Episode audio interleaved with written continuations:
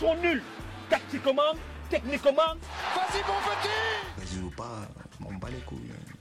Allez, second poteau Pavard Non Bonjour à tous les amis, nous sommes le samedi 16 septembre et c'est le 17e épisode de Tactique, deuxième épisode de la saison 2.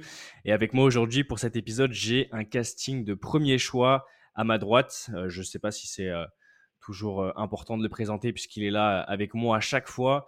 Mon binôme, Monsieur Brice. Salut Brice, comment tu vas?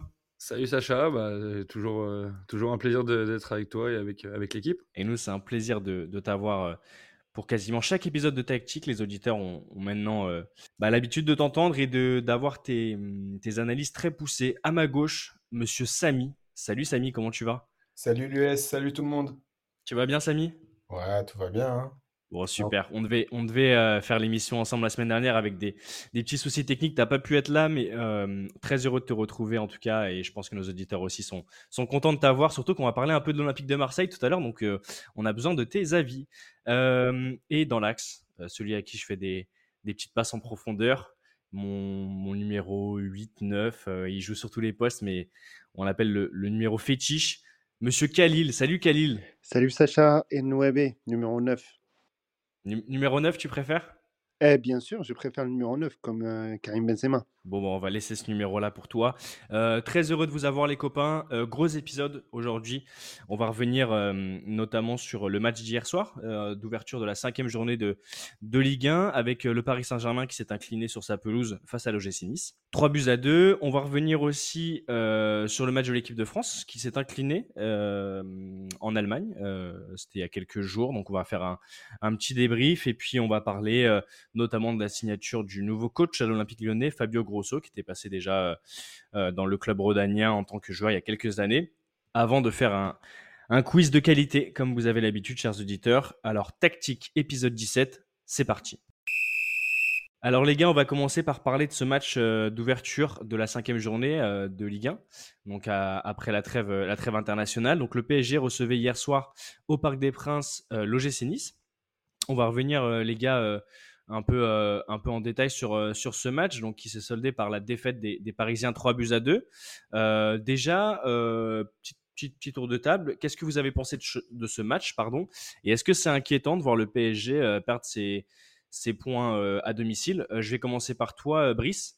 Et puis après, Samy et, Khalil, vous me direz ce que vous en avez pensé. Et, et après avoir pris votre sentiment sur le match, on va revenir deux minutes sur le petit hommage qui a été, le bel hommage qui a été rendu à, Marco Verratti, qui fait ses adieux et qui file direction le Qatar. Brice, à toi la main.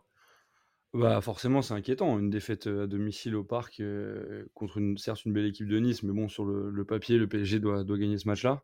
Euh, on a senti un, champion de France en manque de repères et d'automatisme, ce qui est un peu normal avec le, nombre d'arrivées et de départs qu'il y a eu cet été. Donc il va falloir ajuster tout ça rapidement, puisque bah, on le rappelle, la Ligue des Champions, ça commence mardi avec un gros match euh, pour le, PSG avec la réception de Dortmund euh, qui n'est pas en grande forme non plus euh, en Bundesliga. Donc ça pourrait permettre au club de la capitale de bien commencer cette Ligue des Champions. Mais, sur ce match d'hier, moi ce qui m'a marqué, c'est surtout la, défense, qui a été vraiment très tendre. Je pense que chaque but est largement évitable quand tu vois qu'ils sont euh, à chaque fois en surnombre en défense et qu'ils arrivent à laisser euh, euh, le peu d'attaquants niçois qui attaquaient progresser et se mettre en bonne position de frappe. bah, avec des joueurs comme Terem Moffi ou Gaëtan Laborde, ça, ça paye cash. Gros match des deux d'ailleurs, Terem Moffi qui, fait qui met un doublé, une passe D, Gaëtan Laborde, un but, une passe D. Franchement, après là on parle du PSG, donc on, bon, on a à peu près toujours la même conclusion, même si parfois c'est un petit peu plus emballant. Moi je tiens à parler aussi de l'équipe de Nice parce que euh, elle me plaît beaucoup cette équipe. Si ce n'est, euh, je suis pas un grand fan de Boulka d'ailleurs, il fait une, une faute de main sur le premier but de, Dembapé, mais euh, mais, euh, mais je pense que d'ailleurs, on, ça fait un petit parallèle avec le PSG, mais je pense qu'un, que la nouvelle recrue Salvatore Sirigu, qui est arrivé libre euh, il y a quelques jours à Nice, pourrait, pourrait lui, lui prendre sa place dans les, dans les prochains jours. En attendant, en attendant hier, bah, la satisfaction côté PSG, c'est encore une fois Kylian Mbappé qui met deux, deux très beaux buts. Euh, voilà, Mbappé, euh, c'est un peu l'arbre qui cache la forêt, mais voilà, il y, a des- il y a des problèmes un petit peu euh, d'automatisme, notamment derrière et au milieu de terrain. Et toujours le- les petits soucis de Dembélé en finition. Voilà, il y a- il y, a pas mal de choses à corriger. D'ailleurs, c'est ce qu'a dit Luis Enrique à la fin du match. Donc, donc on attend de voir. ouais.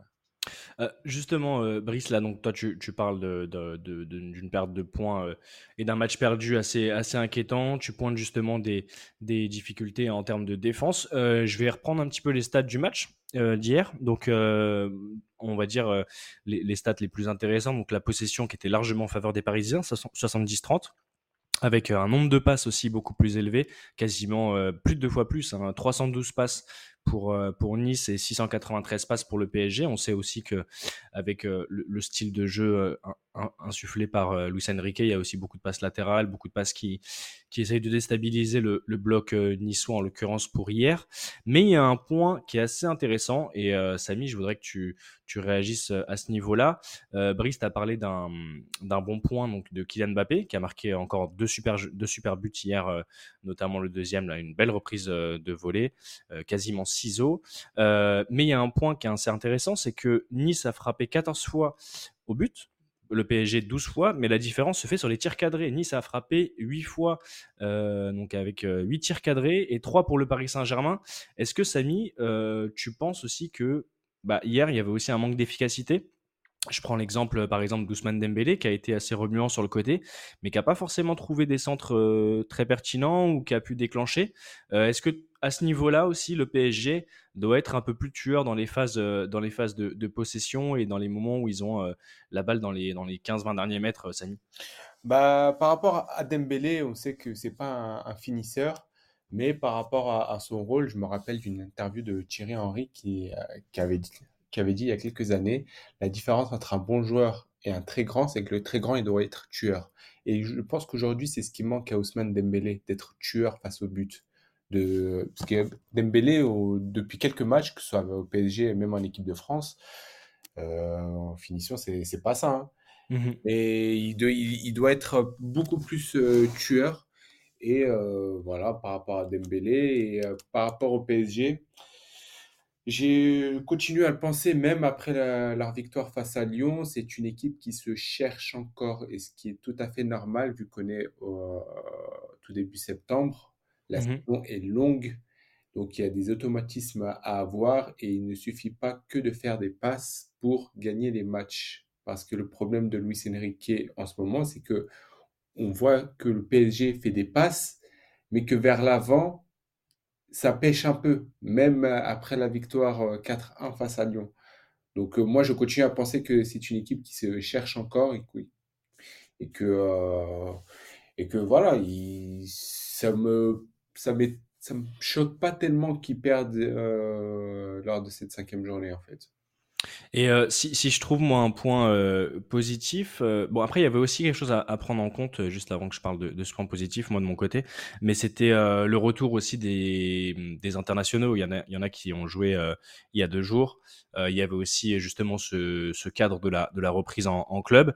Moi le point positif que je retiens, c'est l'entrée d'Ougarté qui en fait me fait plaisir à chaque match. C'est-à-dire que c'est un joueur sur lequel j'avais pas forcément trop de visibilité. Euh, je l'avais vu un petit peu jouer euh, du côté du, Sporting, mais, euh, mais je le connaissais pas non plus comme euh, un joueur euh, transféré d'un club de Ligue 1 à un autre. Par exemple, Barcola, euh, j'ai beaucoup plus vu jouer que qu'Ougarté, mais je suis très satisfait de, de, son côté euh, impact player, le joueur qui arrive à... Et je sais pas si vous avez noté aussi ça, c'est qu'à un moment, il perd une balle hier, peut-être 5-6 minutes après son entrée en jeu, et il perd la balle, il va la récupérer tout de suite. Ça, c'est des gestes que j'aime beaucoup. Ça me fait une transition pour parler d'un autre joueur qui jouait un peu plus bas et qui pouvait aussi faire ces, passes-là. C'est Marco Verratti, euh, qui a été célébré hier au, Parc des Princes, donc le, le, petit Italien. Euh, Khalil, euh, toi, je sais que tu aimes bien les, joueurs qui ont ce profil-là, un petit peu technique, enfin même très technique, qui arrivent à, à faire des, des ouvertures et, et à déstabiliser un bloc lorsque le, milieu est très resserré en face. Euh, donc hier, un, hommage. Est-ce que tu, toi en plus en tant que suiveur du Real Madrid, tu as l'habitude justement de ces, de ces hommages aux grands joueurs? Est-ce que ça t'a touché cet hommage euh, hier rendu euh, à Marco Verratti au parc? Mais bien sûr que ça m'a touché et je pense que ça m'a pas touché que moi, ça a touché aussi tous les supporters du Paris Saint-Germain. Euh, faut pas oublier que Verratti était un grand joueur du PSG. Euh, il a passé 11 ans, il me semble, si je me trompe pas, euh, au- Ouais, c'est ça, parce qu'il arrive en 2012. Voilà, donc il a passé avait euh, 11 ans vu. euh, au, au club. Et euh, j'ai tendance à dire que, euh, en fait, c'est toujours compliqué de, de dire adieu à quelqu'un euh, qui nous a accompagnés pendant des années. Euh, Mhm. Verratti, il est venu quand euh, il y a eu la période d'essor du Paris Saint-Germain. Il a participé euh, à cette période-là. Euh, Il a ramené euh, des coupes euh, Mhm. au club de la capitale. Et donc, euh, forcément, ça me touche. Ouais, ça m'a touché. Et vous les gars, Samy et, et Brice, bah Samy, euh, je te laisse, je te laisse la main à nouveau. grand joueur, Marco Verratti. Peut-être un peu dommage qu'il parte au Qatar, mais bon, ça c'est des, des choix de carrière et, et- et on lui souhaite pleine réussite dans le golf. Mais, mais ouais, c'était sympa quand même ce- cet hommage. Et puis je pense que c'était mérité. Oui, oui, c'est mérité. Ma- Marco Verratti a marqué l'histoire du, du Paris Saint-Germain, ça c'est indéniable. Je pense que personne ne peut dire le contraire. Mais moi, je reste euh, sur ma position. Je pense qu'il aurait dû partir bien avant euh, cet été 2023.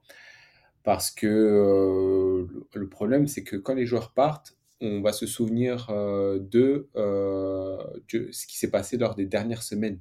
On va pas, on va plus se souvenir de ce qui s'est passé cet été, malheureusement, et euh, même la saison dernière qui a été euh, catastrophique euh, d'un point de vue Ouais, compliqué, individuel. ouais. Et je continue à penser qu'il aurait dû partir à Barcelone en 2017, lorsqu'il avait l'opportunité. Ouais. Voilà. Et toi, Brice, tu penses, tu penses comme Samy et, et Khalil, donc euh, hommage rendu, et euh, il aurait peut-être partir un petit peu avant pour justement, comme point de Samy, euh, bah, être un peu plus, euh, peut-être déjà dans son prime physique, et puis, euh, et puis partir un peu plus au sommet. On se rappelle de Zinedine Zidane qui, bon, dans un autre style et dans, et dans une autre fonction en tant qu'entraîneur, part du, Real Madrid après avoir pris la, Ligue des Champions. On sait que Mourinho l'avait fait aussi du côté de l'Inter, si je me trompe pas. Mais, mais tu, tu penses pareil que les copains, Brice? Bah, certes, c'est séduisant euh, sur le papier de voir euh, Verratti euh, potentiellement euh, comme disait Samy, au, Barça. Son style de jeu aurait clairement collé avec, ce qui se faisait au Barça à cette époque-là. Donc, pourquoi pas. Après, ce que, moi, ce qui m'embête un petit peu, c'est le, c'est pas le fait qu'il ait signé ou pas, c'est le manque de rigueur, parce que j'adore ce joueur. C'est un joueur qui, qui me parle beaucoup, puisque c'est, on a des postes un petit peu. euh, Ah oui, tu parles, tu parles avec Verratti sur Non, mais Instagram. quand je dis, quand je dis il me parle beaucoup, c'est vraiment c'est, c'est le, le joueur où on, a, on paye sa place pour, euh, pour aller le voir. Et pourtant, Ouais. c'est pas un joueur entre guillemets décisif, même si on, c'est relatif de dire le mot décisif, puisque bien sûr qu'il est très important, mais il n'est pas euh, attaquant ou c'est pas ou c'est pas le gardien. Voilà, c'est pas le mec qu'on va voir tout de suite sur la feuille de match. Et pourtant, euh, il régale, il régale visuellement. Euh, sa prise de risque, je crois que c'est un des rares euh, joueurs à ce poste à avoir une telle prise de risque. Alors sur la fin, ça lui a un petit peu coûté parce que parfois il fait des erreurs et bien sûr, de toute façon, chaque prise de risque n'est pas forcément payante, mais en tout Mm. cas, c'est une autre manière de voir le foot. Moi, j'adore ce joueur. Et ce qui m'embête un petit peu, c'est que je pense qu'il aurait pu devenir, euh, même si ça a été pendant un long moment un très très grand milieu de terrain à son poste, je pense qu'il aurait pu de- être encore plus fort. Et, voilà, ce qui, m'embête, mais après ça arrive avec plein de joueurs de foot, hein, c'est que voilà, parfois euh, il était un petit peu plus distrait par les à côté du terrain que, que par, euh, que par le, le travail ou. Parce que je pense que s'il avait une éthique de travail comme celle de Cristiano Ronaldo, bon là on pousse au max les curseurs, mais ce serait, un, ce serait une référence au- à son poste. C'est déjà un petit peu une référence, mais ce serait un joueur qui potentiellement euh, euh, aurait pu signer dans des très très grands clubs européens, ou en tout cas rester au PSG et, et continuer sa carrière.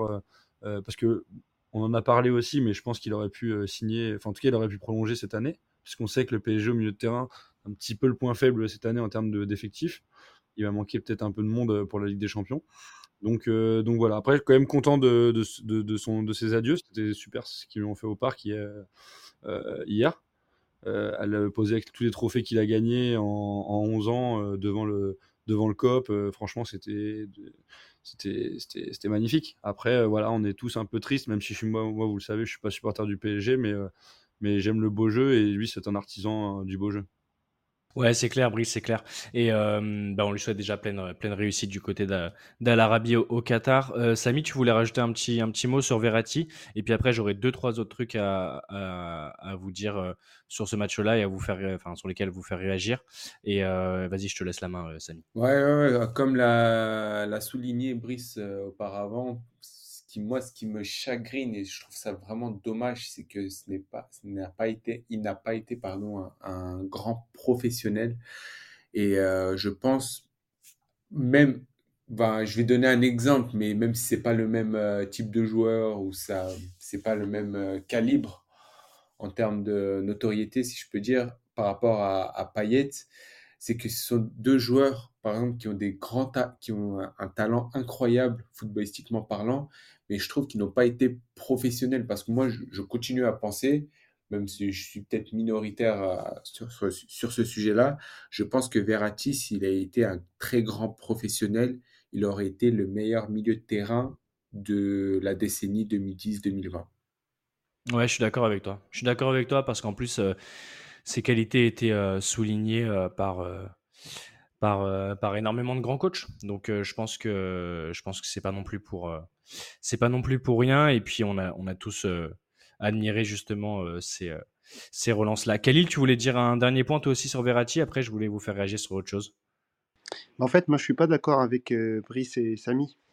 Parce qu'en fait, c'est facile de critiquer un joueur en fin de, fin de carrière. Mais, euh, mais si on regarde de près euh, les stats euh, depuis son arrivée au Paris Saint-Germain, alors certes, peut-être à la fin, il n'était pas très indispensable, comme, comme vous le, vous l'insinuez, mais au début, c'est clairement, faisait partie des, des meilleurs, euh, de- des, de- des meilleurs joueurs euh, du Paris Saint-Germain.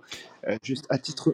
Là, tu, Ah, tu réagis, euh, Khalil, tu réagis sur le, sur le point de vue euh, professionnalisme ou tu, ou tu, ou tu parles de, de- d'impact dans le jeu? D'ailleurs, moi, je, je, parle juste de sa carrière au Paris Saint-Germain. Hein. Je parle pas de, ses, de, de sa consommation de cigarettes ou des, des trucs euh, qu'on a, qu'on a pu entendre ou qu'on a pu voir ou des vidéos qu'on a pu voir. hein. Je parle juste de sa carrière au Paris Saint-Germain. Euh, Mais on est, on est d'accord, Khalil, je te coupe deux secondes, mais on est d'accord hein, que sa carrière au PSG est assez incroyable. Le, le souci, parce que nous, on aime beaucoup le joueur, c'est qu'on est un petit peu, on reste un peu sur notre fin, entre guillemets, même si c'est compliqué à dire, puisque quand tu vois sa vitrine, Mais c'est normal. euh, il, il- il a plus 20 ans, le gars. Attendez, mais quand, je- quand je vous sors, bah, je justement, vous sors, je vous sors des chiffres. Je vous sors pour euh, la, la- saison 2014-2015, euh, Verratti compte 10 passes D et 3 buts. Euh, il a participé à 52 matchs.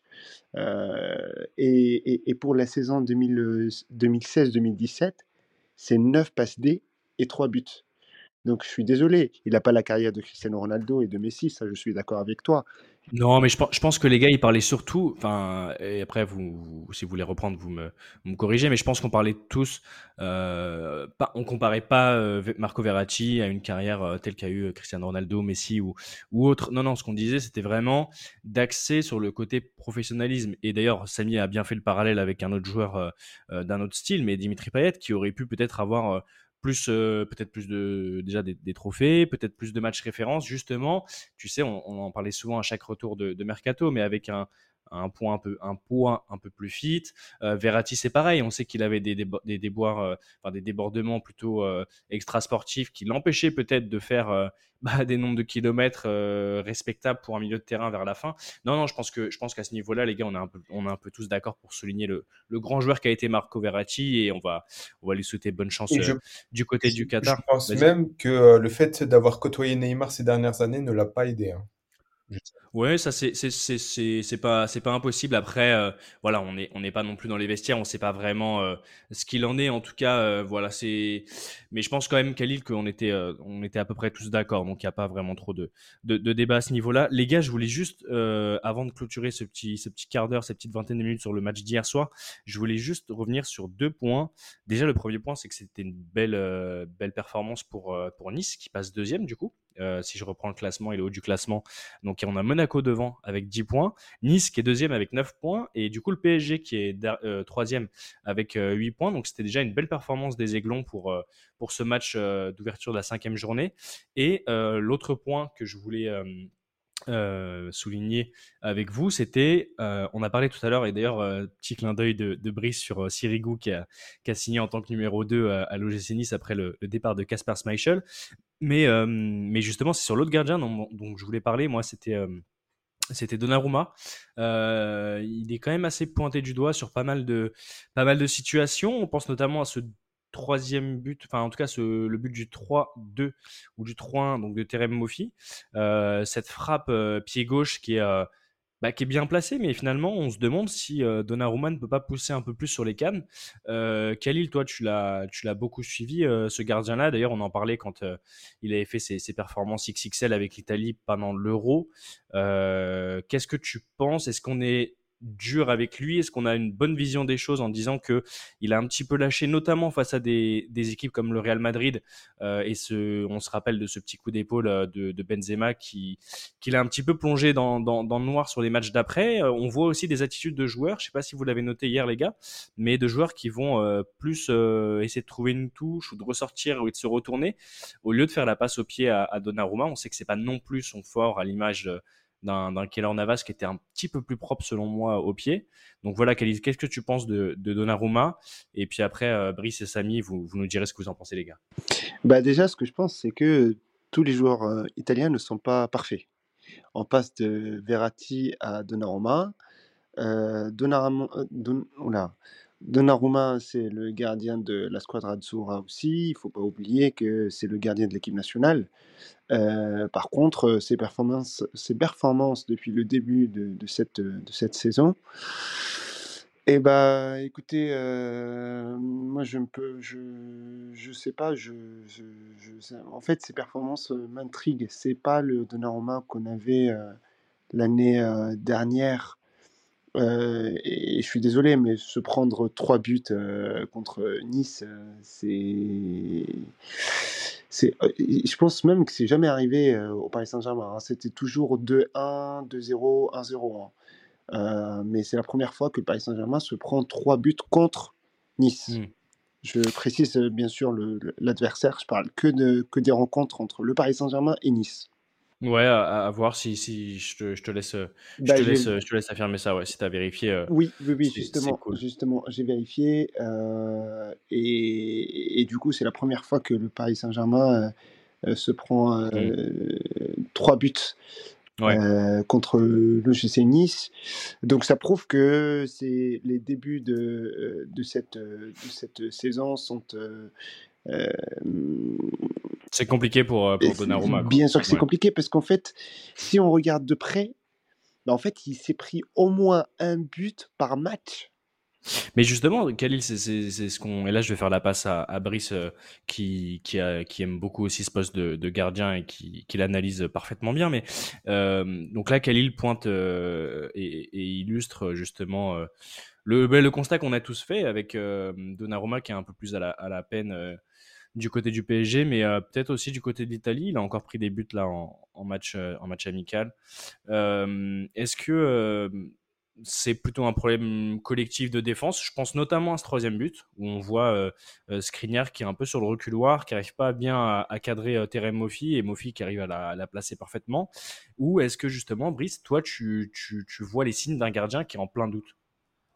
Bah pour moi, c'est les deux. Alors, euh, je rebondis sur euh, Donnarumma juste après. Juste, euh, je, corrige Khalil, entre guillemets, parce que j'ai fait l'historique.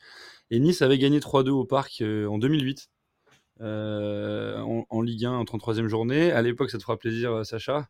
Des buts de Bakary Koné, doublé de Bakary Koné, un but d'Ederson pour Nice et un, but de Louis Ndoula et la légende de Paoletta pour le PSG. Ça, c'était la petite aparté. Donc, c'est vrai que ça fait quand même 15 ans que le PSG n'a pas pris 3 buts contre Nice.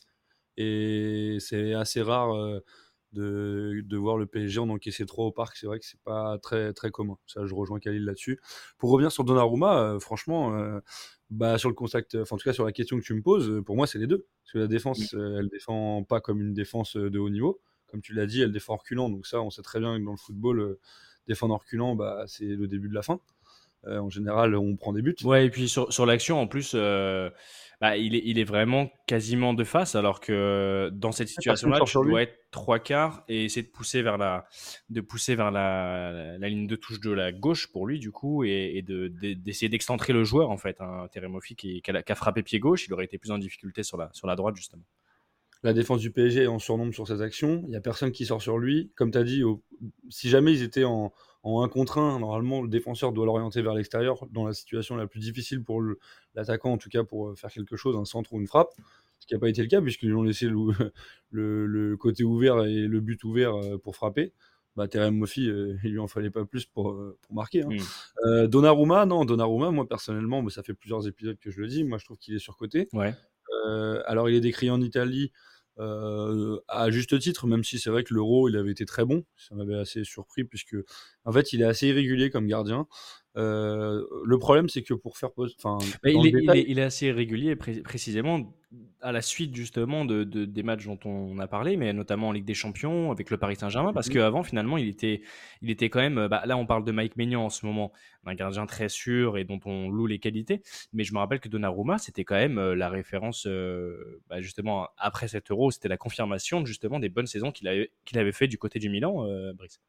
Au Milan, il était, il était assez incroyable. Je, je- je suis d'accord avec toi, je te rejoins. Et depuis qu'il est au PSG, il a un peu plus de mal. Alors après, on ne sait pas si c'est de l'extra sportif Ouais. ou pas, mais, mais c'est vrai qu'au niveau du jeu au pied, bon, ça, hein, je pense qu'on sera tous d'accord qu'il est, il est médiocre. Je pense que c'est le mot euh, qui, qui convient. Ouais. Pourtant, c'est dommage pour un gardien de ce niveau-là. Euh, moi, j'ai un peu de mal aussi sur ses sorties aériennes. Parfois, je le trouve pas rassurant. Mhm. Après, sur sa ligne, c'est un très bon gardien. Il n'y a pas de souci là-dessus. Euh, certainement un des, un des meilleurs en termes de réflexes et compagnie, mais le souci, c'est qu'un gardien, ça doit être complet. Ouais. Et tu vois, par exemple, si là tu parles de Mike Maignan, si on doit les comparer, euh, c'est le jour et la nuit. Ouais, et justement, là, tu me, tu m'offres une, une transition euh, assez, assez, assez précise et je vais, la, je vais faire la passe du coup à Samy.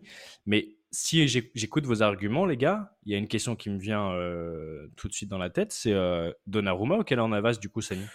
Bah, je l'ai dit, je le dis et je le redirai encore une fois. Pour moi, c'est Navas qui est supérieur à Donnarumma. Et je dis pas ça parce que c'est un ancien madrilène, mais je le pense au plus profond de mon cœur. Mais le problème, c'est que Donnarumma, déjà, il n'est pas fait pour un grand club comme le PSG, un club de ce standing-là euh, comme le PSG. Encore plus cette année où Luis Enrique euh, est arrivé parce que Luis Enrique, lui, c'est euh, un style de jeu vachement offensif et qui doit partir du gardien de but, chose que Donnarumma techniquement ne maîtrise. Techniquement, euh, c'est pas tellement ça Donnarumma. Euh, sa seule, sa qualité principale pour moi, c'est euh, sa ligne. Pour moi, il y a, il y a rien Ouais. qui, qui, qui ressort. Mais je pense qu'on en a trop fait euh, avec Donnarumma en 2021. Et je pense que c'est le problème de beaucoup de grands joueurs lorsqu'ils font une compétition incroyable, c'est qu'ils n'arrivent pas à confirmer la saison suivante avec leur club ou respectif. Ouais. Et c'est euh, c'est le gros problème. Donc pour moi, je pense que Donnarumma euh, n'aurait pas dû justement euh, aller à Paris. Je, je pense que Mino Raiola, paix à son âme, l'a voulu le, le placer pour avoir une commission, mais je pense qu'il aurait dû rester en Italie. Voilà. Ouais.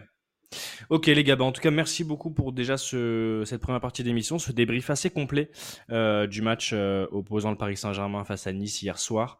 Euh, et du coup on, aura l'occasion de reparler justement des, gardiens, de savoir si Donnarumma bah, doit être un petit peu relayé sur, sur le banc et, et- et offrir euh, justement euh, à Navas euh, des, des minutes et des, et des matchs parce que moi c'est vrai que j'adore ce, ce, ce gardien aussi, Keller Navas, l'ancien du, du Real, qui a été, euh, je crois, un des plus titrés en tout cas avec le Real sur cette époque récente. Euh, donc voilà, on y reviendra dans les prochains épisodes, notamment. Euh, les gars, on va ouvrir.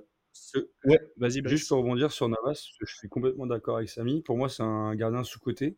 Il a rendu de fiers services au PSG et il n'est pas, entre guillemets, récompensé à, à juste titre. Donc, euh, je suis complètement d'accord avec Samy. Pour moi, c'est gardien numéro un au PSG. Et, alors, certes, il est moins flamboyant, euh, moins extravagant, et, Mhm. mais il est, il est très, très solide et efficace. Donc, euh, et puis après, à- à- en, en rapport avec tout l'historique qu'il a avec le PSG et ce qu'il a pu faire sur des gros matchs de Ligue des Champions, je le mettrais euh, dans les catchs. Mais ça, c'est tu, fais bien de le préciser. D'ailleurs, on en avait parlé, tu sais, euh, pendant l'épisode 16, euh, donc en clôture du, du Mhm. mercato, et justement, on avait pointé du doigt le fait que Navas était resté dans l'effectif du, du PSG. Euh, il n'avait pas été prêté cette saison et que ça pourrait notamment permettre à Luis Enrique d'obtenir une rotation intéressante entre les, les deux portiers. On ferme cette page, les gars, et on va ouvrir le thème, le, le thème qui est, qui est prédominant et qui est, et qui est assez intéressant euh, sur notre euh, suivi euh, des derniers épisodes. On va parler de l'Olympique lyonnais, les gars. Et de la signature de Fabio Grosso à la tête, à la tête des Gaunes, donc l'ancien joueur, l'italien, l'ancien joueur de, Lyon notamment. Brice, tu as pas mal taffé sur, sur le sujet, donc on va te laisser ouvrir ce chapitre-là. Et, et ça pourrait notamment. Bon, il sera pas sur le banc dimanche, c'est à 20h45, donc le match de, de clôture de cette cinquième journée. Lyon reçoit le Havre, ou se déplace au Havre, j'ai plus exactement. Il reçoit Non, il le Havre, reçoit le donc, euh, au Groupama Stadium et euh, il faudra justement venir à bout de cette équipe, euh, cette équipe havraise qui est actuellement dixième du championnat et qui reste sur une belle victoire 1-0 face à, face à Caen. Donc Brice, euh, je te laisse les clés du camion pour nous parler justement de cette signature de Fabio Grosso à la tête de l'Olympique lyonnais. Alors déjà, je vais vous parler du contrat. Euh, Fabio Grosso, donc, qui est le nouveau coach de l'OL, c'est officiel jusqu'en juin 2024 avec une possibilité de prolongation d'un an supplémentaire. Euh, tu as parlé de dimanche, donc il sera au stade. Il ne sera pas sur le banc euh, pour coacher, mais il sera au stade et il prendra ses fonctions lundi. Donc euh, voilà, donc assez rapidement dans le bain. Pour vous faire un topo, pour- Ouais. pour faire un topo aux auditeurs, c'est un ancien joueur de, de l'OL. Donc il parle couramment français. Il a joué à Lyon entre 2007 et 2009. Euh, il connaît bien l'organisation, donc c'est aussi ça qui a joué euh, parce qu'il y avait pas mal de coachs sur le listing. euh, il y avait Graham Potter, Oliver, Oliver Glasner, donc, dont on a parlé au dernier podcast. C'était une des pistes. Il y a aussi Gennaro Gattuso qui tenait la corde aussi en début de semaine dernière. Ouais. Et au final, ils ont privilégié Grosso. Donc Grosso, on connaît sa carrière de joueur, un petit peu moins celle d'entraîneur.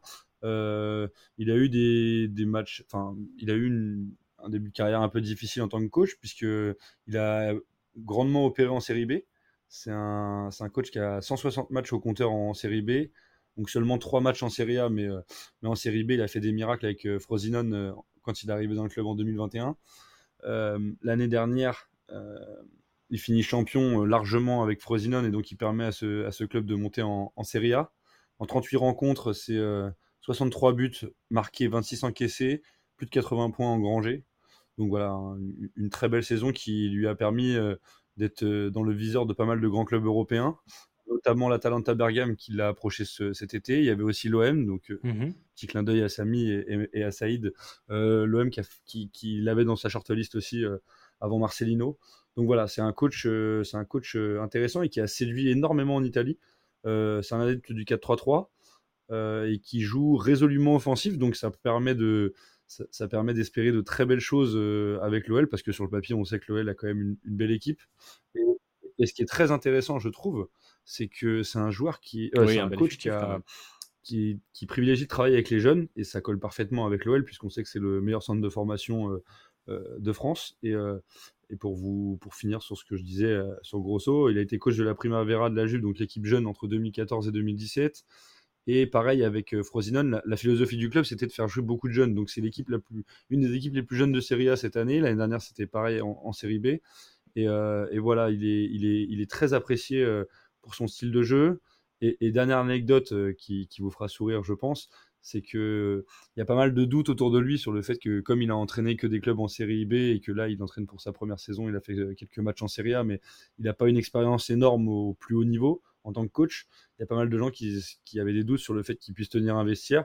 Donc là, je vais vous sortir l'anecdote, mais en novembre 2019, quand il était à, le coach de, de Brescia, il n'avait pas hésité à, à renvoyer l'une des plus fortes têtes euh, du football euh, récent, à savoir Mario Balotelli, au vestiaire après un entraînement euh, pris trop à la légère selon lui. Donc euh, Mm. donc c'est un, c'est un, un gars qui, qui n'a pas peur de prendre certaines décisions, quitte à, à s'attirer les, les foudres de la presse. Ouais, surtout qu'en plus, euh, en 2019, donc là, il fait un- une transition entre l'Elas Vérone et, et, euh, et après, en 2020, il rejoint le FC Sion en Suisse. Mais justement, à Brescia, il fait pas beaucoup de, de temps sur le banc. Euh, je crois qu'en en total, il y a trois défaites, mais il fait fait pas non plus une grosse.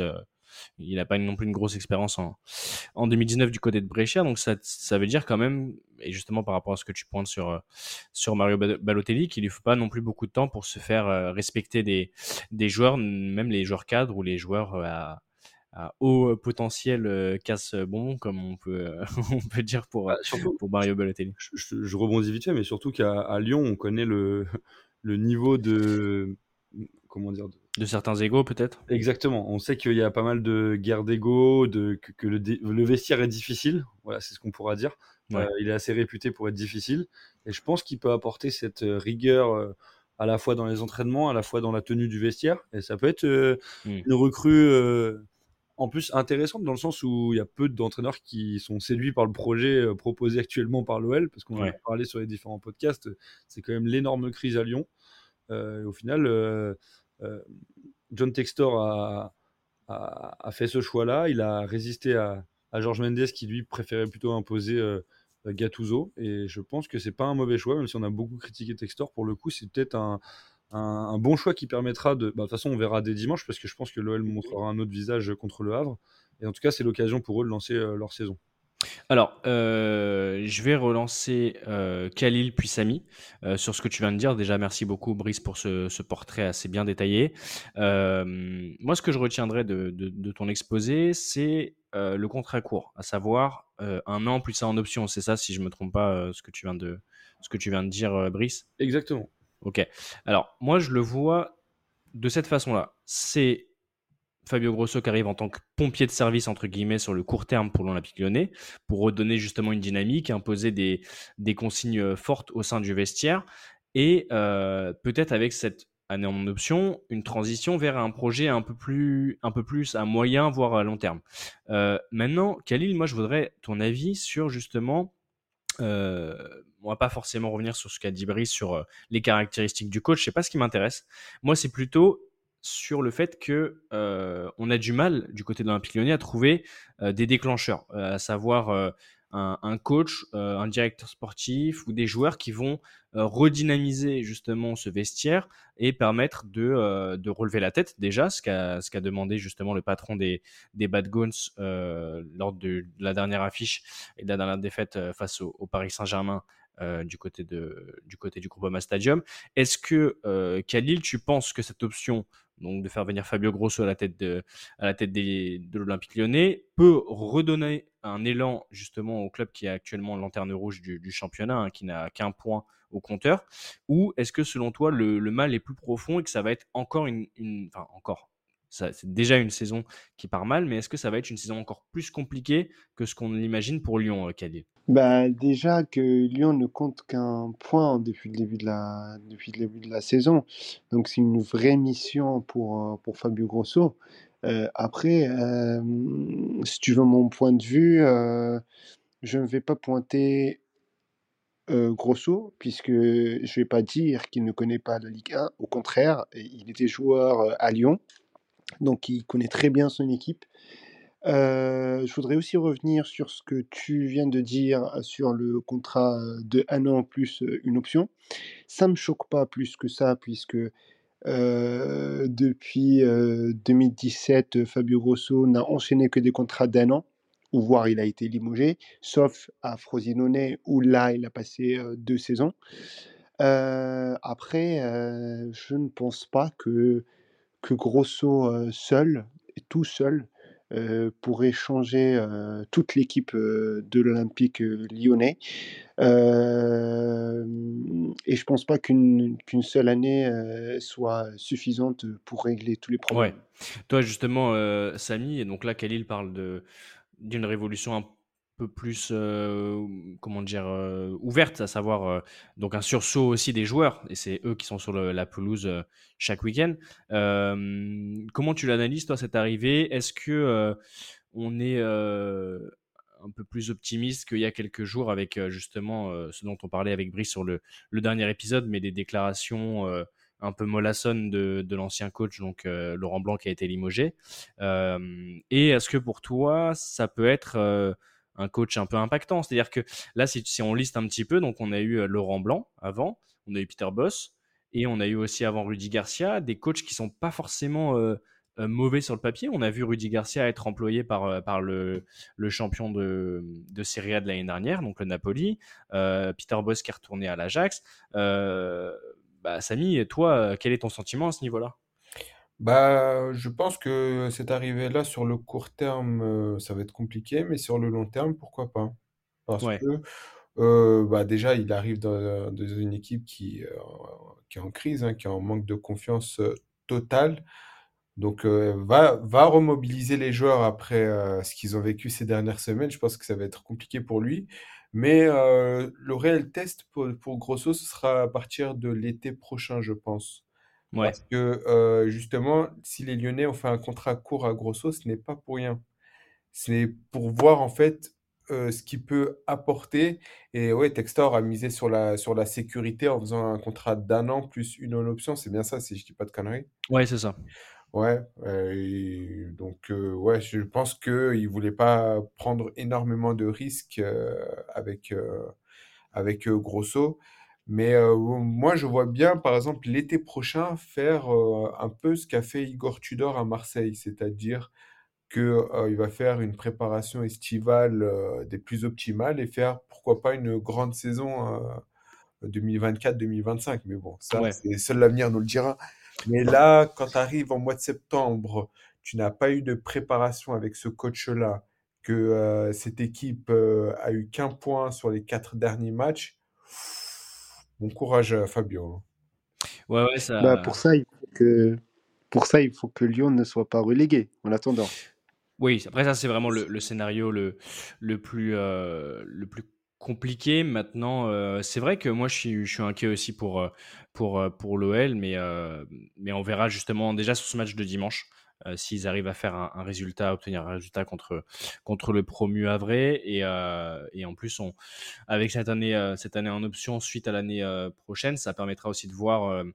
si Grosso justement arrive à, maintenir un, équilibre et, redynamiser le groupe, de potentiellement avoir un, mercato estival qui permettra, en plus peut-être de certains compléments qu'on fera, qu'on fera du côté de Lyon euh, cet hiver, peut-être euh, justement de recréer une ossature, de recréer quelque chose dans, l'effectif et dans le, dans le 11 titulaire.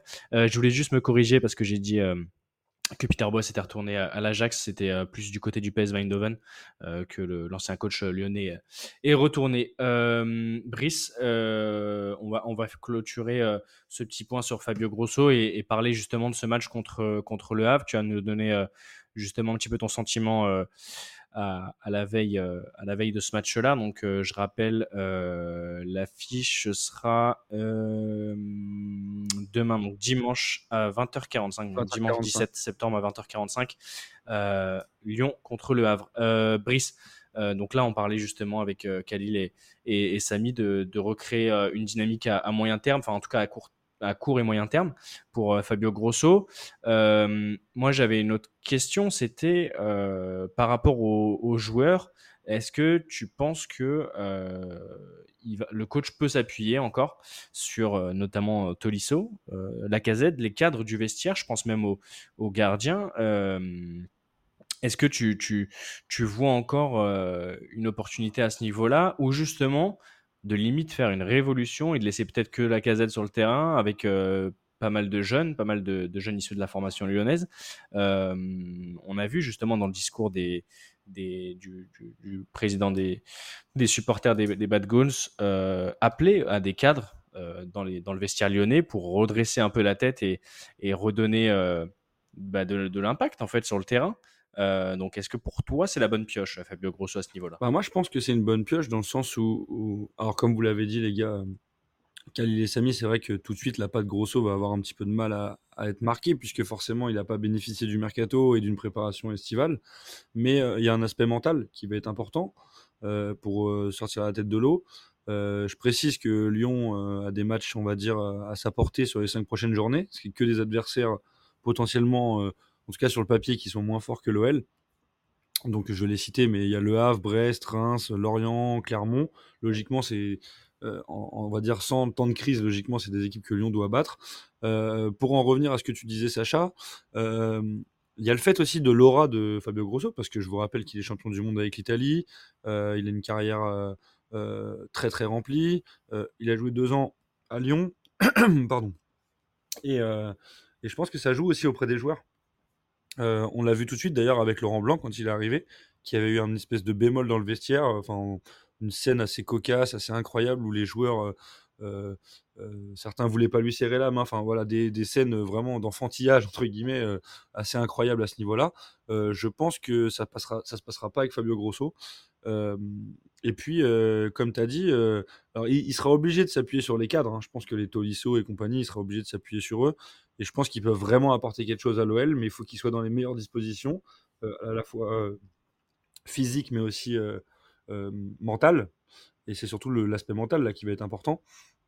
Et je pense qu'il va pouvoir s'appuyer sur eux et en même temps incorporer une certaine concurrence avec les, jeunes, puisque comme on l'a dit, le centre de formation de l'OL est incroyable. Et je pense qu'il y a pas mal de pépites qui peuvent encore sortir de ce centre de formation et venir concurrencer certains joueurs de l'équipe A qui n'étaient pas très concernés ou en tout cas qui n'étaient pas mis en émulation avec une concurrence euh, euh, saine. Ouais. Ouais, c'est intéressant ce que tu dis justement sur le, parcours et sur l'importance qu'il a eu en tant que, en tant que joueur. On sait qu'il y a des jeunes, euh, des jeunes joueurs, pas forcément que des jeunes aussi, hein, mais des, joueurs qui sont marqués par le côté joueur euh, de, leur entraîneur. Euh, je pense notamment à ce qui, se disait sur Zinedine Zidane euh, du côté du Real Madrid, les gars, donc Samy et Khalil, vous qui suivez pas mal le Real, mais on, se rappelle d'anecdotes sympas justement sur, des discussions entre, Zidane et, des, joueurs de, la Maison Blanche, notamment par rapport à, ce parcours. Et, là, en l'occurrence, Zidane, ça reste un peu la, perfection à ce niveau-là, le joueur qui a été, qui a été Ballon d'Or, donc admiré par, euh, par toute une génération. Euh, mais euh, voilà, ça peut être intéressant justement ce, ce, côté-là pour, pour Grosso du côté de, de Lyon, Brice. les gars, on va continuer sur les, cette cinquième journée justement. Et je voulais parler de, de deux, trois matchs. Et ensuite, on fera, avant le quiz, un petit point sur le match de l'équipe de France qui s'est incliné face à, à l'Allemagne. donc avant ça, du coup, on revient sur le championnat de Ligue 1. Et un gros choc, messieurs, à 17h ce samedi. Euh, donc, euh, dans, dans, une heure tout pile, on enregistre là euh, samedi et il est 16h. donc, dans une heure, il y a Rennes-Lille. Donc, Rennes actuel 8 de Ligue 1 et Lille 6e. deux équipes qui sont sur des bonnes dynamiques. Rennes, on a déjà bien parlé d'eux la semaine dernière, Brice. Donc là, on va se concentrer un petit peu sur Lille et savoir justement si les hommes de, Paolo Fonseca vont, vont, pouvoir, battre, vont pouvoir battre Rennes.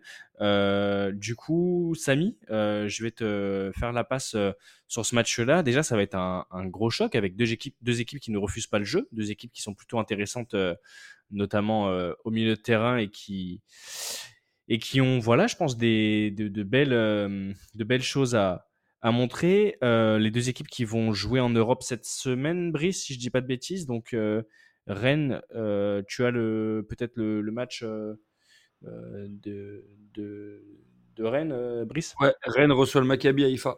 Maccabi Haïfa et du côté de Lille si tu peux rappeler à nos chers auditeurs. Eh ben, Lille, Lille c'est réception du Ljubljana. Ljubljana, d'accord, super. Donc Samy, déjà, est-ce que tu es hypé par ce match? Et, et si tu as justement des points euh, sur lesquels tu voulais revenir, notamment du côté du LOS, parce que euh, c'est vrai que depuis le début de saison, bah, c'est plutôt intéressant euh, ce que nous proposent les, nos amis lillois. Et bah, on, a, on a bien félicité Rennes justement à la fois sur, sur le mercato, ils ont réussi à, vendre plutôt de manière intéressante, mais Lille qui, qui, est assez prometteur en ce début de, championnat, Samy. D'abord, je voulais juste rectifier euh, un point que tu avais dit tout à l'heure. Rennes, ils sont pas sur une bonne dynamique. Hein. Ils ont gagné qu'un match hein, depuis, euh, depuis l'ouverture de, de ce championnat face à, Metz. Mais euh, oui, dans, dans l'ensemble, c'est un bon, une très très belle affiche. Deux équipes qui sont plaisantes à voir jouer. surtout Rennes, hein, quand on voit l'effectif, le jeu qu'ils proposent, même si les résultats ne sont pas forcément là. Mais euh, ouais, très très très euh, belle affiche et hâte euh, de voir ces deux équipes-là. Je demande juste à ce qu'il n'y ait pas un 0-0, parce que sinon, je pense qu'on va l'avoir au travers de la gorge. Parce que, plus, je pense que les deux, deux coachs vont faire tourner leurs équipes, hein, vu qu'ils vont jouer la, la, semaine prochaine, en milieu de semaine, en Coupe d'Europe. Mais euh, oui, très très belle affiche. Euh, à voir, euh, à voir, le, à voir ce, qui va, ce qui va se passer. Hein. Je te rejoins sur, je te rejoins sur le fait qu'il n'ait gagné qu'un match, Samy, c'est vrai, tu fais bien de, de le préciser. Après, c'est vrai que Rennes a eu des matchs, des matchs assez spectaculaires. Là, on pense à ce 2-2 contre, contre le Havre, justement. donc, il y a eu aussi un 0-0 contre, contre Brest. Spectaculaire, ils se sont fait quand même rejoindre par le Havre, qui est un promu en Ligue 1. Ils se sont fait rejoindre alors qu'ils menaient euh, 2-0, si je dis pas de bêtises. 2-0 euh, Rennes. C'est vrai avec le, Ah carton rouge en plus euh, côté Havrais, mais, euh, mais en tout cas quand je, quand je parlais de, de- de dynamique, tu sais, c'était aussi par rapport à, à ce qu'il nous avait montré euh, sur les matchs de, de pré-saison, avec euh, une belle victoire face à West Ham, etc. Euh, pareil face à, à Nottingham Forest, même si ça reste euh, les matchs de pré-saison. Maintenant, euh, voilà, Rennes, euh, Rennes qui, qui va affronter euh, Lille aujourd'hui, qui recevra Nantes, euh, qui est un peu plus en, difficulté la semaine prochaine. Et, après, du coup, le, Paris Saint-Germain et, ensuite Lorient avant ce match contre Villarreal en, en Europe. Mais là, il y a aussi le fait que Rennes affronte les gros, quoi. Le PSG et, Lorient. Lorient, c'est une équipe qui joue bien au ballon. Donc, je pense que c'est- quand même, assez prometteur pour, les Rennais. Lille, maintenant, Brice. Donc Lille qui est sixième du, classement actuellement, qui fait, elle pour le coup, bah, sur quatre matchs, qui fait deux victoires, un- une défaite et un match nul. Qu'est-ce que tu, tu voulais retenir justement de, de ce début de saison lillois et de cette affiche de tout à l'heure euh, face, à, face à Rennes? Eh ben, écoute, euh, moi je retiendrai deux joueurs. Bon, un dont on a déjà énormément parlé, et à juste titre, c'est leur gardien, Lucas Chevalier, forcément, parce qu'il est, euh, c'est le, le joueur de ce début de saison côté lillois. Il est incroyable. Je pense même qu'en ce moment, c'est le meilleur gardien de Ligue 1. Il est vraiment surprenant. Et un autre joueur aussi à l'inverse, parce que là on parle d'un joueur très jeune, et un autre joueur qui, qui a 33 ans, euh, Rémi Cabella, qui je trouve fait un bon début de saison avec Lille. Il est très impactant euh, sur le, dans, le secteur offensif. Euh, alors c'est pas le mec qui, qui, met euh, beaucoup de buts, mais c'est souvent le, joueur qui délivre les passes D ou en tout cas qui est à l'avant-dernière passe. Et, euh, et ouais, je suis, je suis très, euh, très satisfait par son début de saison. Et bon, après, il y a forcément aussi euh, Jonathan David. Forcément, on est obligé de le citer parce que euh, c'est un petit peu euh, la menace euh, principale. Et donc, on a beaucoup parlé de lui sur le mercato, le fait qu'il pourrait partir. On pensait, on pensait globalement qu'il partirait lors de ce mercato estival. Lille a réussi à le garder. Et c'est une très bonne chose parce que la saison va être longue et, et ça va être compliqué de jouer sur deux tableaux, même si Lille a les moyens de le faire. Et sur ce match-là, pour en revenir à ce que tu disais, Sacha, Rennes fait, reste sur trois matchs nuls en, en Ligue 1, mais Rennes est invaincu. À l'image de, de Monaco, de Nice et Ouais. de Marseille. Euh, invaincu en Ligue 1. Donc euh, voilà, euh, c'est pas le début de saison rêvé non plus, mais c'est pas. Quand on reste invaincu, ça veut aussi dire quelque chose. Donc euh, à voir sur ce match-là, parce qu'il est assez difficile à pronostiquer, ce, ce Rennes-Lille. Euh, donc je, Et, je me et justement, c'est ce que, c'est ce que j'allais vous, j'allais vous demander. Euh, Brice, toi, tu vois quoi comme euh, score après Khalil Et je voudrais que tu m'expliques un petit peu ce que, ce que, ce que tu mettrais euh, précisément comme, euh, comme Paris Khalil. Comme ça, je pourrais écouter tes conseils si je dois gagner de l'argent. Euh, moi, perso, je mettrais euh, match nul parce que euh, je pense que ces deux équipes, euh, on va dire, assez équivalentes, entre guillemets, en termes de, de, de qualité, d'ambition cette saison et, de, et de, de niveau de jeu sur ce début de saison aussi. Euh, donc, euh, un partout, ça me semble être euh, assez, assez juste. On sait que Rennes a une grosse Ouais. force offensive. Lille, on en a parlé avec leur gardien Lucas Chevalier qui est incroyable et qui sait aussi piquer quand il faut. Donc, pourquoi pas un petit un partout. Euh, ben, moi, je vois euh, 2-1 pour, euh, pour Rennes. Euh, c'est une équipe qui est euh, solide euh, à domicile euh, avec 4 points. Donc, euh, ils, ils ont marqué, ils ont marqué 7 points, euh, 7 buts, pardon. Ils en ont encaissé que 3 à domicile. Euh, alors que Lille, euh, bah, en fait, ils restent sur euh, un match nul et une défaite. Et euh, ils ont marqué que deux buts. Et ils en ont encaissé 5. Donc c'est un match fermé. Euh, mais je pense que ça va se jouer sur des petits détails. Je mettrai quand même une pièce sur Jonathan David euh, buteur. Ok, ce ça c'est intéressant pour ma cote, merci. mais, mais, mais je vois très bien une, une victoire de Rennes. Alors c'est soit, ça va être soit 2-1, soit 3-2, mais en tout cas c'est un but d'écart. ok, Samy, toi, t'en penses quoi de ce match? Bah, moi, euh, je verrais plus euh, une victoire de Lille. De, Ah, pareil, on est d'accord. de Lille, ouais. Tu mettrais combien? 2-1. 2-1 pour Lille? Ouais. Ok, intéressant. Mais moi, je suis, je suis plutôt d'accord avec toi. J'ai mis, euh, d'ailleurs, on joue tous ensemble sur, sur, sur MPP, sur mon petit prono. On peut les citer parce que on n'a pas forcément ce côté pub ici, donc on peut citer les, les, les applis. Mais on, moi, j'ai mis un petit 3-2 pour Lille. Je sais pas, je vois bien les Lillois et justement ce que tu as dit euh, sur Rémi Cabella, ça m'a bien plu, Brice, euh, en détonateur. Et, c'est vrai qu'il fait un bon début de saison, l'ancien Marseillais. Et ça me fait une belle transition pour parler de l'OM. Donc, Samy, Marseille qui va recevoir Toulouse euh, sur cette cinquième journée de, championnat. Qu'est-ce que tu attends de ce match? Qu'est-ce que tu, tu vois justement sur cette, sur cette affiche-là? On sait que bah, pour l'instant, l'OM fait un début de championnat assez, assez, assez cool. Euh, deux victoires, deux matchs nuls. Donc plutôt un très très bon départ pour euh, les Marseillais qui sont actuellement quatrième juste derrière le PSG euh, avant cette, ce match-là. On sait que le PSG a un match d'avance, cinq journées pour les, les Parisiens. Et Toulouse qui, bah, eux, sont un peu plus dans le ventre mou, hein, vers voir le, le dernier tiers du, classement, 12e, avec une défaite, deux matchs nuls et une victoire. Euh, donc Samy, est-ce que tu penses que euh, il va pas y avoir match euh, contre, contre Toulouse? Ou est-ce que tu es un peu plus mesuré et tu te dis que il faut attendre de voir les, premières minutes mais euh, voilà ton sentiment à l'approche de, de cette affiche euh, donc OM contre Toulouse? Bah déjà, ce qu'on attend euh, de ce match-là, c'est que euh, Marseille gagne. hein. Ça, c'est évident. Mais euh, je suis un peu plus euh, mesuré. J'attends de voir les, les premières minutes euh, de la rencontre pour me faire une petite idée. Parce que Marseille, le problème, c'est que lorsqu'ils sont dans une situation confortable, ils se mettent en difficulté tout seuls et très bêtement. C'est ça le problème de Marseille en ce début de saison, parce que sinon ils auraient gagné les- leurs quatre premiers matchs. Parce que Metz, il- Metz jouait à 10 euh, lors de la deuxième journée euh, et Marseille s'est fait rejoindre de partout.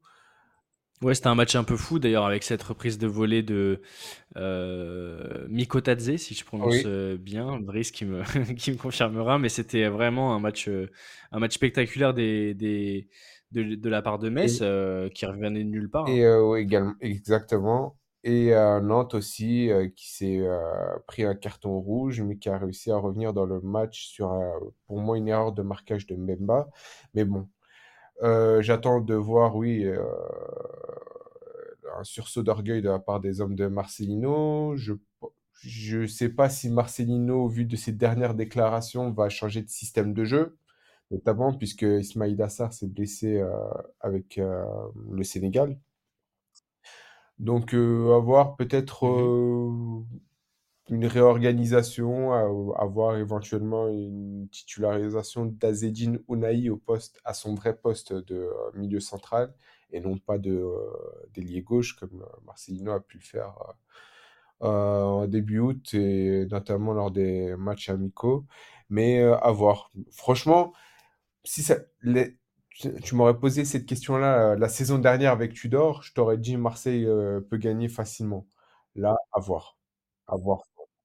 ouais Et justement, euh, tu parles de système tactique. On en avait beaucoup parlé il y a quelques épisodes de ça avec Brice, où justement on parlait de ce, système. Donc là, on parle du 4-4-2 hein, de, Marcelino, qui était déjà aligné bah, sur les derniers matchs. Je prends l'exemple par exemple de Nantes, où, où j'ai exactement la compo sous les yeux. Donc avec quatre défenseurs à plat, euh, Lodi, Mbemba, Gigot et Klaus pour le, côté droit, euh, Joaquim Correa avec Verretou Rongier en paire euh, centrale plus euh, Ismaël Assar qui était sur le côté droit et qui est blessé, tu viens de le, souligner. Et euh, justement devant la paire euh, Aubameyang et, le portugais euh, Vitinha. Donc toi, tu penses que justement ça va, ça va rester euh, tel quel, donc un 4-4-2 euh, à plat euh, privilégié par, par Marcelino et euh, pas forcément de passer en, en 4-3-3 ou, euh, ou de sortir en, ce, en ce, ce, 3-4-3 quoi. ce change- Ouais. ce changement de système, c'est ce que les médias ont dit cette semaine. Mais Marcelino, hier en conférence de presse, il a dit que s'il y avait un changement de système, ce ne serait pas pour ce week-end. Ouais. Il l'a notifié. Donc, à voir. Peut-être si c'est un coup de bluff de la part du coach espagnol, à voir demain à 17h. Mhm. Mais euh, je ne serais pas étonné s'il change de système. Bah, en tout cas, merci Samy pour euh, ton analyse sur, euh, sur ce match à venir. Donc, je rappelle Marseille qui va recevoir Toulouse et ça va être exactement, pour donner la bonne heure et le bonjour, ça va être demain à 17h. Donc, ce dimanche à 17h. Brice, on va te lancer toi sur Lorient? Lorient qui reçoit Monaco. donc, toi qui es un peu un homonyme de, du coach Lorienté, Brice. avec, euh, avec euh, Monsieur Régis Lebris, justement. Euh, qu'est-ce que tu qu'est-ce que tu vois sur ce match-là? On sait que Monaco, pour le coup, eux, ils sont dans une très bonne dynamique. Ils sont dans une très bonne dynamique et ils sont leaders actuellement du, classement. 4 matchs, 3 victoires, un match nul. Est-ce que tu penses que justement les hommes de Régis Lebris, qui eux aussi font, font, un, début de saison pas un mauvais début de saison, deux matchs nuls, une victoire, une défaite. Qu'est-ce que tu, tu vois justement euh, pour les Merlus euh, Une correction ou un match assez, euh, assez accroché? On sait que Lorient peut s'exposer aussi à des contre monégasques avec leur jeu assez, assez, assez porté vers l'avant et voilà, un jeu qui n'est pas, pas peureux. quoi. Bah, il y aura sûrement des buts, comme tu viens de le dire. Lorient, c'est pas une équipe défensive. D'ailleurs, les deux, les, deux derniers matchs, enfin, à chaque, les trois derniers matchs, ils ont encaissé un but. Donc, après, c'est une équipe qui me plaît beaucoup, mais je pense que le dernier match qu'ils ont perdu au Havre 3 à 0 va leur faire du mal, psychologiquement notamment. Et puis, comme tu l'as dit, Monaco est sur une forme incroyable. Donc euh, je vois Monaco l'emporter.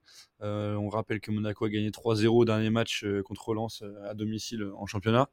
Donc Monaco qui sera quand même privé de 2-3 buteurs importants. je pense à Mbolo, mais ça c'est sur le long terme, et, Ben Seguir notamment.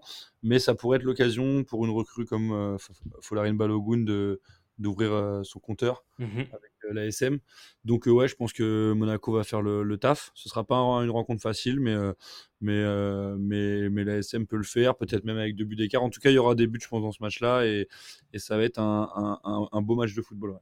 Beau match de football. Je vais prendre ton avis, Khalil, et puis après, on va on va commencer. à... Enfin, vous allez commencer à vous préparer et, vous échauffer pour le quiz qui va être assez, assez costaud encore une fois sur cet épisode 17. Euh, Khalil, est-ce que tu penses comme, euh, comme Brice, euh, donc potentiellement une, une, armada euh, monégasque qui va, qui va, qui va frapper Lorient ou est-ce que tu vois un match un peu plus serré, un peu plus compliqué pour, pour Monaco qui va se heurter face à un, bloc assez costaud de, de, Lorient et avec potentiellement des actions lorientaises puisqu'il ne refuse pas le jeu et c'est ça qu'on apprécie aussi chez, chez l'homonyme de Brice, Monsieur Régis Lebris Ah non, non, moi je pense que je vais, je vais faire simple. Hein. Euh, je pense euh, une victoire euh, de Monaco. Victoire de Monaco? Ouais. Bah, c'est bien noté. On verra ça du coup demain. Monaco face à Lorient. Messieurs, c'est le moment que vous attendez depuis le début de l'émission. Le moment du quiz. Bon alors messieurs, pour ce quiz, je vous ai préparé 10 questions. Euh, donc il y a des questions de rapidité, vous avez l'habitude, des questions un petit peu de, de culture G. Je vais juste noter les initiales de tout le monde. Donc S pour Samy, K pour le K et B pour le Brice. Comme ça, j'ai les petits points qui sont notés euh, en suivi. Euh, donc ça va être question d'actualité, question un peu de rapidité, puis question aussi euh, où il faut se rapprocher d'un score, euh, soit d'un nombre de matchs joués par un tel ou tel joueur, soit nombre de buts. Donc voilà, vous avez l'habitude. Euh, est-ce que vous êtes prêts, les gars? Ouais. Ouais. Alors, micro ouvert pour tout le monde. la première question va être une question de rapidité. On en a parlé tout à l'heure avec Brice, notamment. quel est l'ancien club entraîné par Fabio Grosso? Alors là, j'ai eu une réponse collective quasiment en même temps, donc je vais donner le point égalité à Brice et Samy. Je pense que Brice t'a répondu une seconde avant, mais euh, je vous donne un point. Euh, bah, et moi joueur, pas de Je vous donne un point, un point tous les deux. Bah, Khalil, je crois que toi, t'as répondu deux jours après. Mais après, ça, c'est euh, bien tenté quand même. Bah non, parce pas de l'arbitre. On, va consulter la VAR tout à l'heure. Non, Il va faire comme Verratti, hein, le, biscotte. le hein. problème, c'est que moi, je suis à la fois l'arbitre, juge de touche, Oui, mais là, VAR. c'est pas juste. Euh, c'est mes, mes habitudes là- des matchs euh, de district. oui, mais- euh, Mais là, c'est Sacha pas met des cartons. Ouais, hein, ouais, Beris, je vais, euh, Khalil, je vais devoir, je vais devoir mute ton micro et après tu pourras. Mais c'est pas juste parce que tout à l'heure, j'ai dit qu'il avait euh, passé deux ans à Frosinone. Donc je savais, je connaissais la réponse quand même. Non, mais on sait que tu connais la réponse, mais là c'était de la rapidité. Hein. Bon, concentre-toi parce que tu peux trouver celle-là. Ok? Euh, Alors, là, écoutez bien la question jusqu'à la fin. Quel est le dernier match perdu des Bleus, donc de l'équipe de France, dans le temps Allemagne. réglementaire?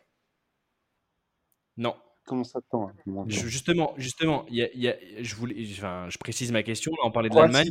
Je Croatie. parlais avant le match perdu contre l'Allemagne. Croatie au Stade de France en 2022. Non, il y, a eu, euh, il y a eu un match qui a été perdu après, dans le temps réglementaire, messieurs.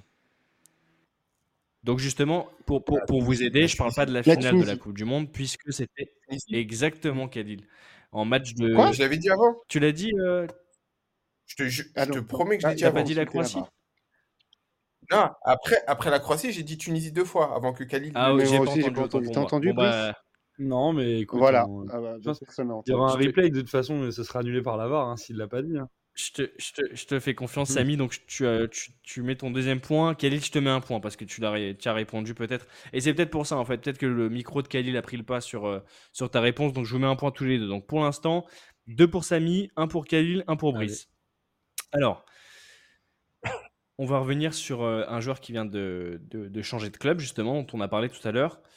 Je veux savoir à 20 près, combien de matchs a disputé Marco Verratti avec le Paris Saint-Germain? Je vais commencer par. euh, on va Euh, faire trois propositions. Euh, qui, qui déjà veut donner sa, On sa doit réponse donner en un nombre premier? précis ou on peut donner. euh, Précis, mais j'ai- à 20 près. Donc, euh, il a joué à peu près euh, 10, 11 saisons. Donc, à 20 près, euh, à 20 près, si vous me donnez le, le chiffre ex- euh, Je, pré- je proche du préfère chiffre attendre exact. les propositions perso. Ok, donc Khalil, tu veux commencer ou Brice? Bah, vas-y, Brice. Comme hein. tu veux. hein. Bon, allez, Brice. Ah ouais, c'est pas facile. pas hein. facile. J'ai pas vu la stat en plus, donc avec la... elle a dû tourner cette stat. Euh, pff, je dirais 390 Alors, par contre- matchs. 390 Par contre, matchs. euh, Ensuite, non, il faut oui. il faut, il faut refaire la question parce qu'en fait, on ne sait pas si tu parles euh, équipe nationale incluse ou pas. Non, Paris Saint-Germain. Que au PSG, je l'ai Ah, dit au ça, début. moi, j'avais pas entendu. Ouais. Il l'avait dit. Non, euh, non, que au Paris Saint-Germain. Donc, du coup, euh, là, tu as donné ton chiffre et je vous dirai après donc s'il y a un chiffre exact ou un chiffre encore plus proche. Donc, 390 matchs joués au Paris Saint-Germain pour Verratti. Euh, Khalil, euh, donne ta réponse. Ah, moi, je dirais. euh, Allez, soyons fous, 400 400, ok. Et Samy, euh, moi, ouais, je dirais entre 340 et 380. entre 340 et 380. Sacrée fourchette. On se croire au. Euh, Il y, a, y a un de vous, messieurs, qui a répondu quasiment le score exact. En tout cas, il est dans les 20 près. Oula. Et c'est monsieur Khalil, euh, parce que Verratti a joué 416 matchs avec le maillot parisien. Donc, Ah oui, c'est énorme. Khalil, tu as ton Bravo. deuxième point. Donc, deux points pour Camille, deux points pour Khalil, deux tu- points pour tu Samy, que- un point pour Brice. Vas-y, euh, Tu Khalil. sais que j'étais pas serein quand j'ai dit 400. Ouais, j'ai entendu la voix un petit peu tremblante, mais euh, tu as eu la bonne technique d'attendre le, le crash test de Brice pour justement Oui, savoir si oui. tu mettais un peu plus au-dessus, un peu en dessous. C'est pas mal. Euh, répéter les points, Sacha, s'il te plaît? je répète les points. Samy, 2 points. Khalil, 2 points. Et Brice, 1 point.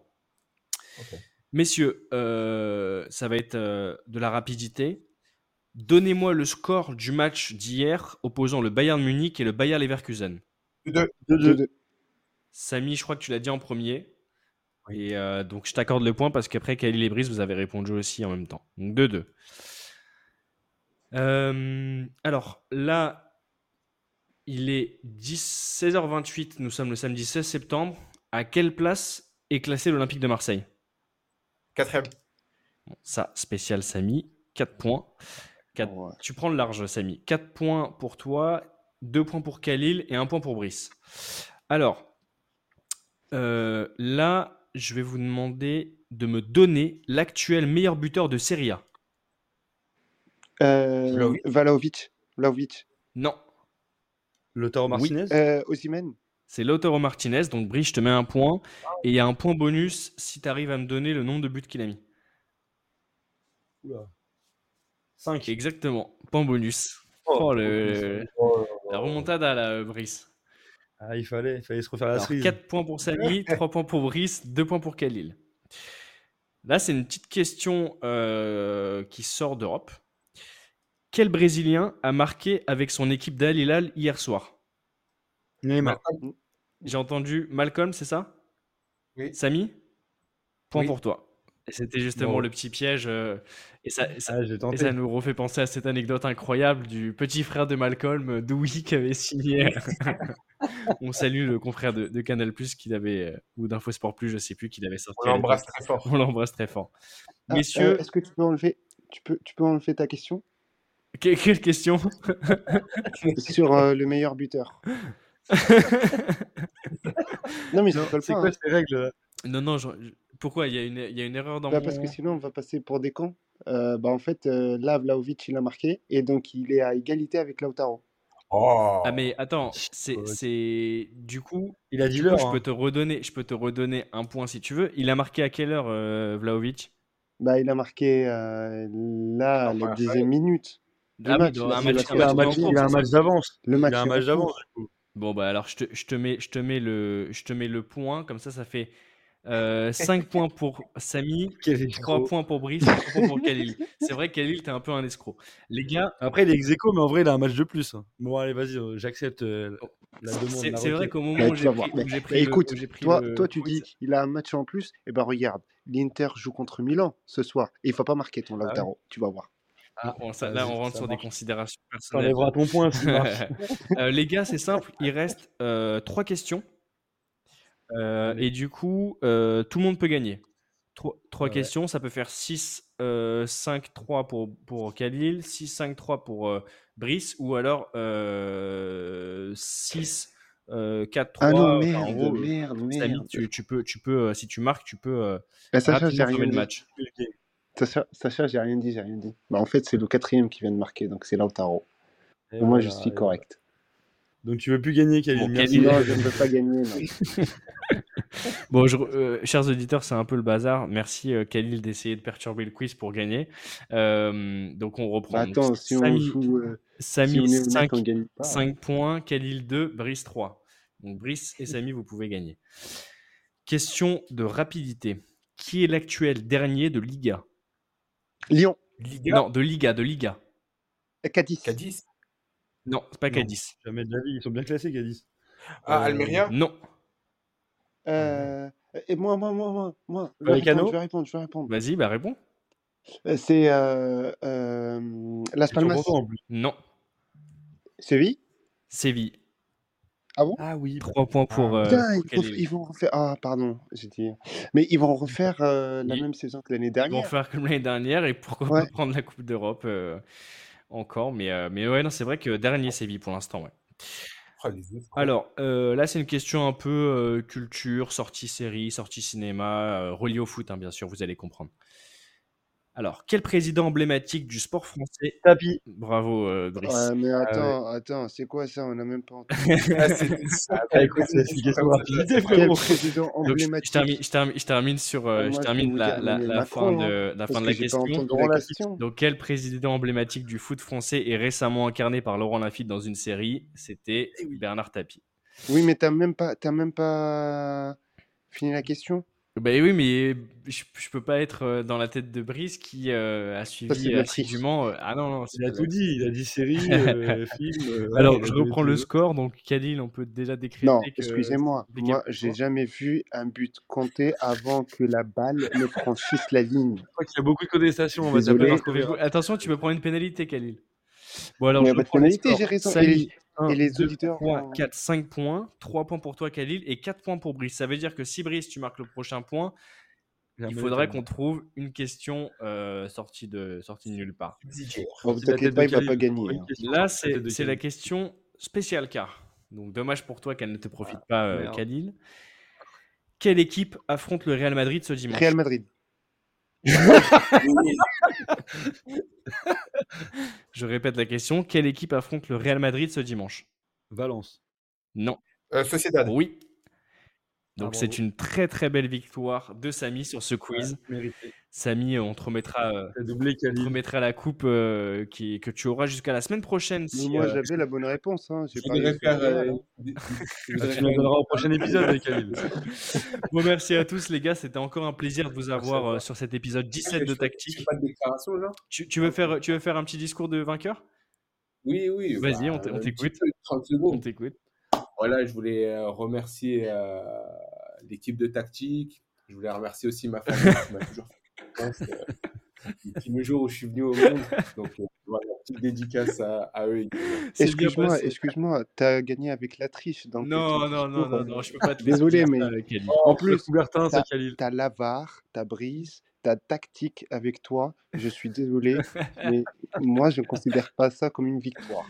Khalil, tu te referas, tu te referas la cerise euh, la semaine prochaine? De toute façon, tu dis, on n'a même pas entendu, tu dis, ouais, oh, j'ai dit Tunisie, Tunisie, t'as même pas dit Tunisie. Donc, euh, Il y a la VAR. Il y a la VAR et euh, voilà. bah, et justement, j'ai hâte de. Si tu veux, je te paierai ton Uber Eats ce soir. Hein Bon, en tout cas, merci beaucoup les gars. C'était encore un plaisir de vous avoir euh, sur cet épisode euh, de Tactique. Euh, la semaine prochaine, ce sera toi, Brice Omanette, euh, qui présentera. Je t'en remercie euh, d'avance déjà euh, pour l'épisode de, de vendredi prochain. Euh, donc voilà, merci, euh, merci à tous les gars pour ce deuxième épisode de la, de la saison 2, du coup, épisode 17 qui sera en ligne euh, assez rapidement sur toutes les plateformes d'écoute. Vous avez l'habitude, donc Spotify, Apple Music, Deezer, euh, Apple Podcast notamment. Et, euh, et voilà, merci Samy, grand vainqueur de Squeeze. Merci à vous, les gars. Merci Brice. Bah, merci à toi et merci à, merci à vous aussi, les gars. Merci Monsieur Khalil. Merci à toi, merci à tous. le boudeur. Euh, on vous retrouve euh, du coup la semaine prochaine, les amis. Et merci encore euh, à Brice de pouvoir présenter la semaine pro pour l'épisode 18. Allez, d'ici là, kiffez le foot, vivez foot, mangez foot, dormez foot. Ciao, ciao les gars.